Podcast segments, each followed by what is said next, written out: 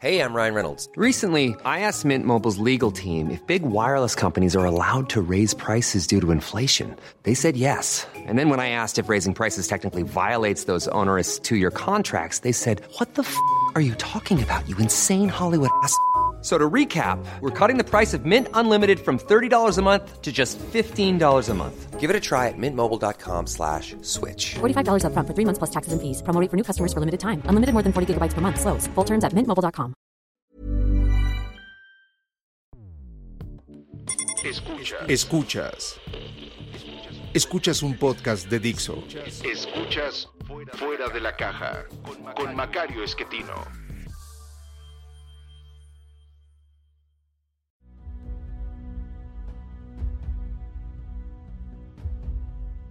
Bienvenidos, esto es Fuera de la Caja. Yo soy Macario Esquetino, le agradezco mucho que me escuche. Esta es la emisión número 106 de este podcast y por ser una emisión par, nos toca hablar de los temas de largo aliento que ya sabe usted, a mí me gustan mucho y bueno, pues a algunos de ustedes les llama la atención, a otros no tanto, pero bueno, pues eh, lo compartimos aquí. Y ahora lo que quisiera es eh, platicar acerca de un eh, libro que acabo de leer que me parece es sumamente útil. El libro fue escrito por Joseph Heinrich, que es un psicólogo, eh, trabajó durante un buen rato en Canadá, ahora está en Harvard. Eh, Henrich, junto con Heine y eh, Asa Norenzayan, escribió un artículo a inicios de este siglo, en el año 2000, en donde acuñaron el acrónimo WIRD.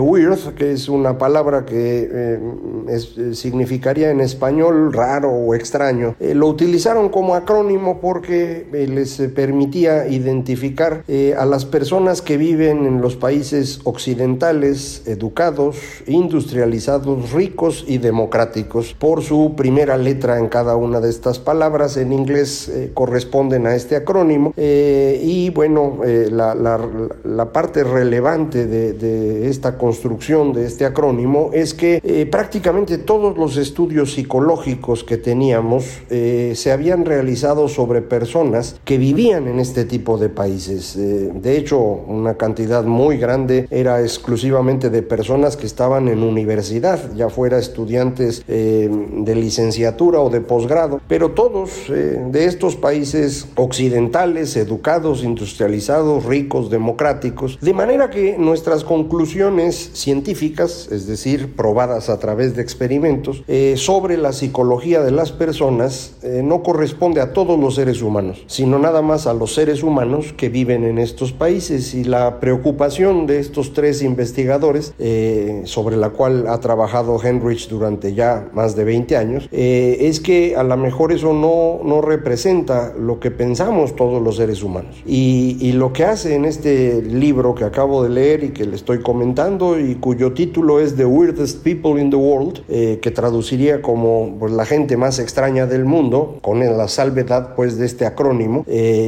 a lo que se refiere es a ello, que quienes vivimos en estos países eh, somos distintos al resto de los seres humanos psicológicamente y, somos diferentes eh, de una manera muy particular eh, que es producto de nuestra historia. todos los demás seres humanos, los que hoy viven en otros países y los que han vivido desde que tenemos evidencia, han pensado diferente a nosotros. Nosotros hemos ido construyendo una forma de pensar eh, muy diferente, dice Henrich, producto de eh, la imposición eh, de la Iglesia católica durante mil años.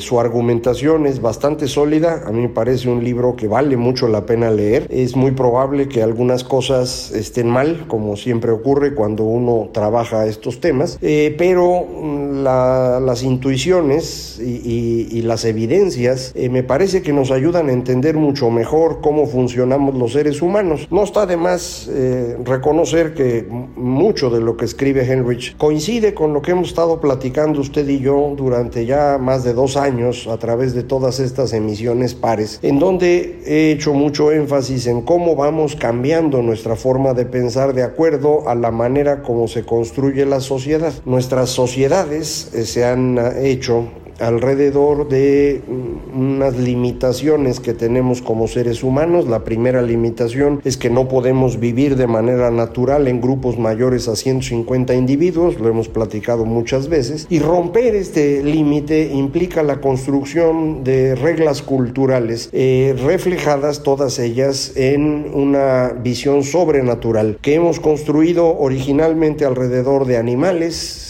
posteriormente han incorporado a nuestros antepasados y eventualmente estos antepasados se fueron seleccionando, digámoslo así, para acabar en un pequeño grupo o un gran grupo de dioses, es decir, personajes de otro mundo que tienen ciertos poderes, que son capaces de observar lo que hacemos y castigarnos o premiarnos y con base en ellos hemos ido construyendo nuestra vida. Eh, esta construcción de los dioses eh, ha ido modificándose el tiempo conforme nuestro grupo social ha ido creciendo. Y le había yo comentado aquí cómo a partir del imperio romano tenemos una transformación muy particular. Eh, yo insistiría, aunque esto no es algo que Heinrich incluya en su libro, eh, cómo el eh, César, el emperador del imperio romano, se, se convierte en un dios casi único prácticamente único. Eh, y eso para mí es el primer momento del monoteísmo exitoso. Eh, indudablemente la idea monoteísta hasta hoy, la mejor información que tenemos, es que es una creación de Zoroastro y que eh, inicia desde Persia y se va moviendo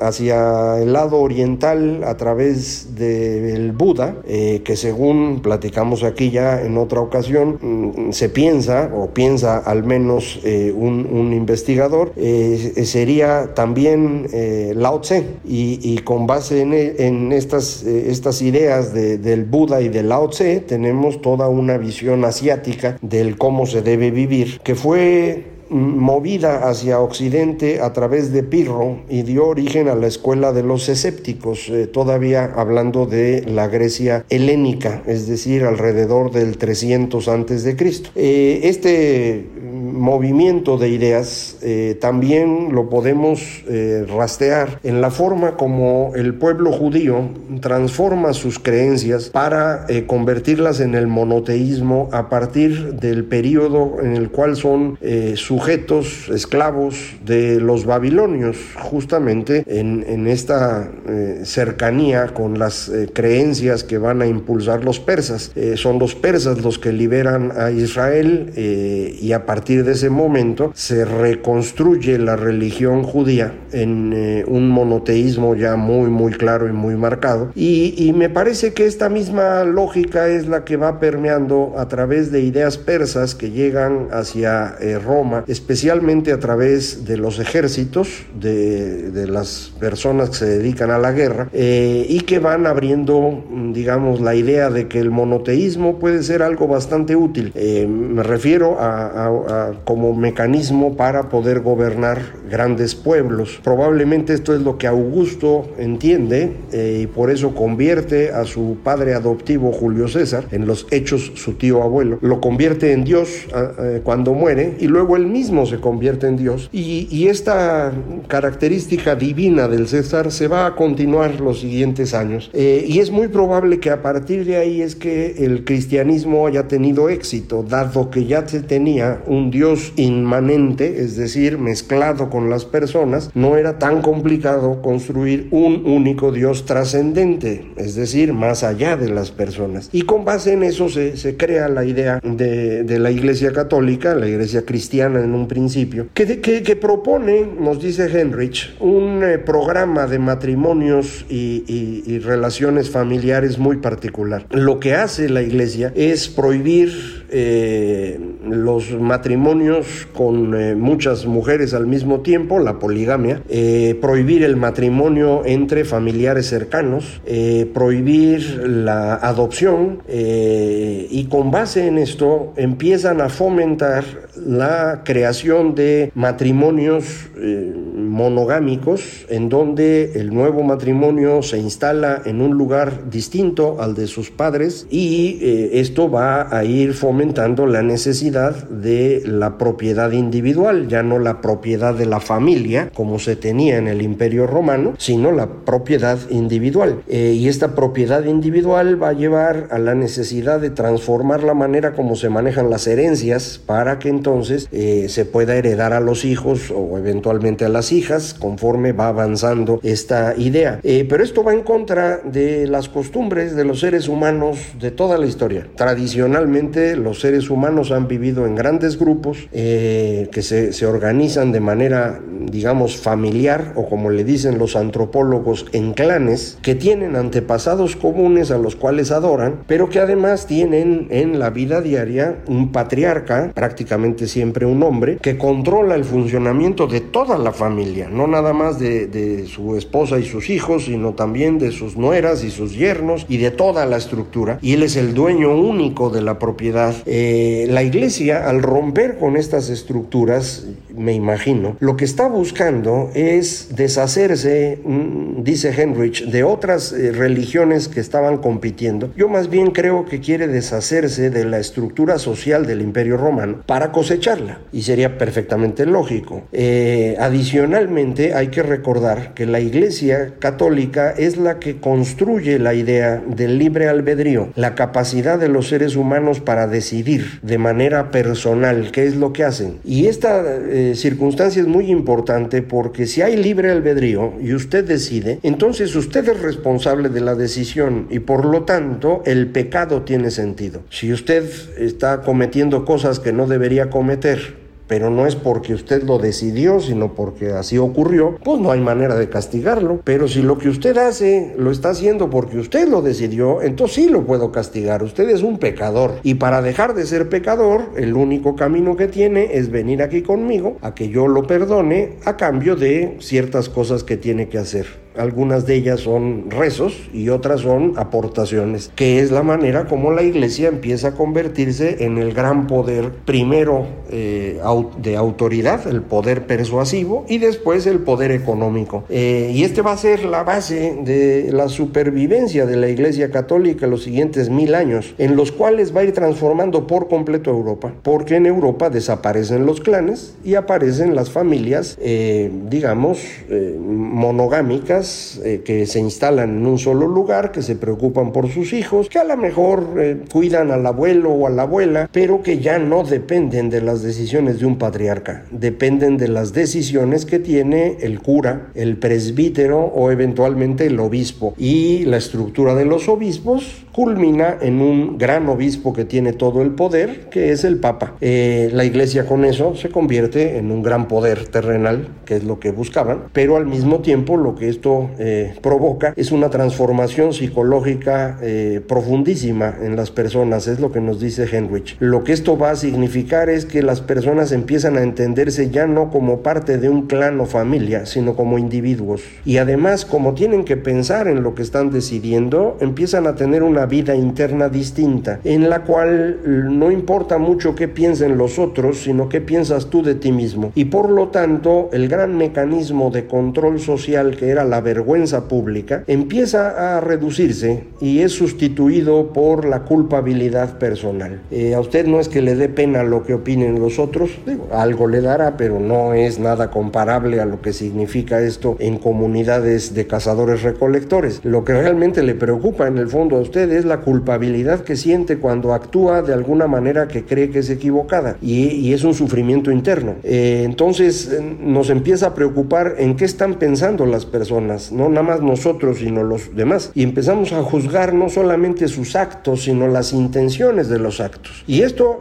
tampoco es normal, ¿eh? tampoco es una cosa que ocurra en todos los seres humanos, ocurre en Occidente. Eh, esto es lo que Henrich nos está aportando. Creo que tiene toda la razón. Nosotros empezamos a ver, bueno, si, si una persona mató a otra por puro error, bueno, pues eh, hay que ponerle los atenuantes del caso. esto no es así en el resto de los seres humanos, y, y eso es lo que nos complica mucho la lectura, por ejemplo, de, de los griegos. Las tragedias griegas, eh, todo aquel que mata a otra persona es castigado. Y, a veces los mataron sin darse cuenta, por error, porque se equivocaron, incluso en contra de su propia voluntad. Y para nosotros eso es un atenuante, para los griegos no lo era. Los dioses te castigan por lo que hiciste, no por lo que estabas pensando que ibas a hacer. Eh, ¿Y por qué es así? Porque, bueno, así es como funcionábamos los seres humanos antes de que se nos ocurriera modificar nuestra forma de vida como lo hizo la iglesia.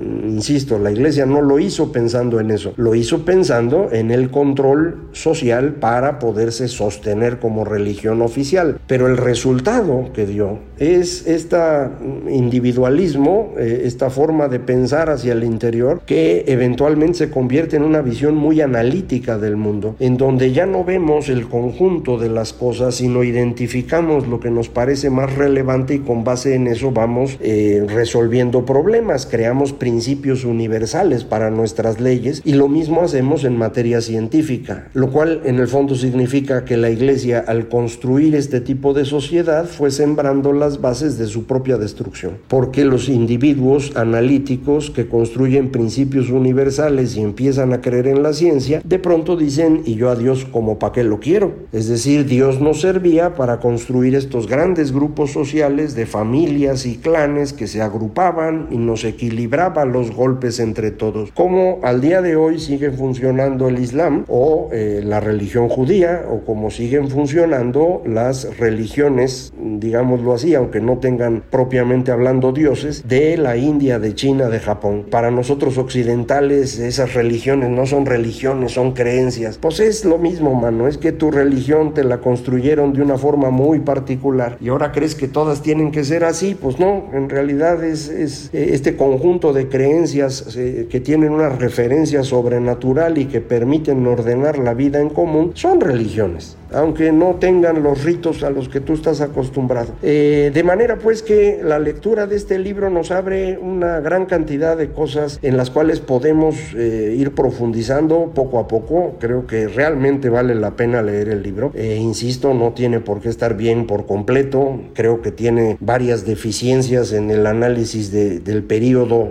de la Iglesia Católica. El señor Henrich no es un historiador, ni mucho menos un historiador del pensamiento, eh, pero el trabajo es valiosísimo y lo que le falle, pues eh, se puede ir corrigiendo paulatinamente con la aportación de especialistas de otras áreas. Así es como avanzamos en el conocimiento. Pero en el fondo nos pone ah, una preocupación bien interesante. Eh, nosotros en Occidente fuimos construyendo una economía de mercado y una democracia liberal con base en esta nueva psicología, eh, para la cual solo nosotros estamos preparados. Y entonces cuando queremos extender estas ideas a otras partes del mundo, ya no funcionan igual.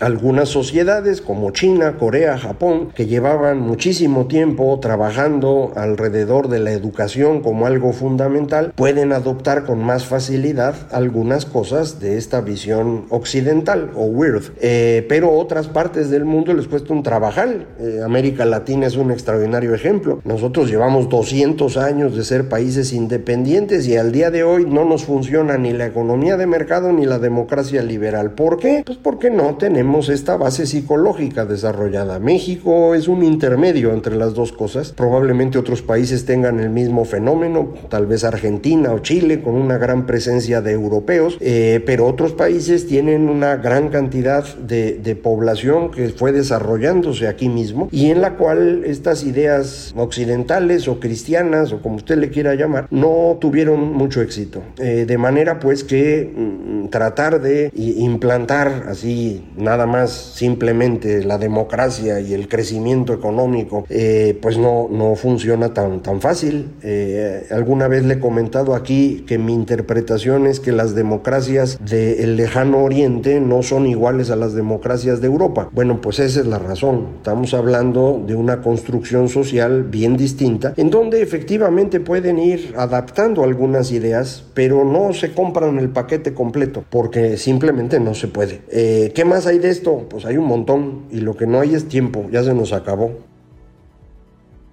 Entonces eh, le vamos platicando más posteriormente. Eh, además eso me sirve para ir digiriendo un poco más las ideas y tratando de, encontrar hasta dónde nos llevan. Algunas de estas cosas a lo mejor derrumban algunos supuestos que yo le he planteado aquí anteriormente. Otros a lo mejor fortalecen. En principio creo que hay más fortalecimiento que derrumbe, pero pues déjeme seguir pensando. Capaz estoy equivocado. Mientras yo le agradezco muchísimo que me escuche. Ya sabe, es muy fácil comunicarse conmigo. Eh, Macario MX, el Twitter arroba Macario MX, correo electrónico triple no, macario arroba macario.mx y la página es www.macario.mx. Muchísimas gracias, esto fue Fuera de la Caja.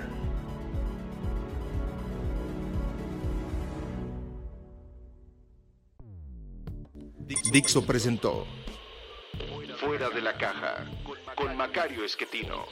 La producción de este podcast corrió a cargo de Verónica Hernández. Coordinación de producción, Verónica Hernández. Dirección General, Dani Sadia.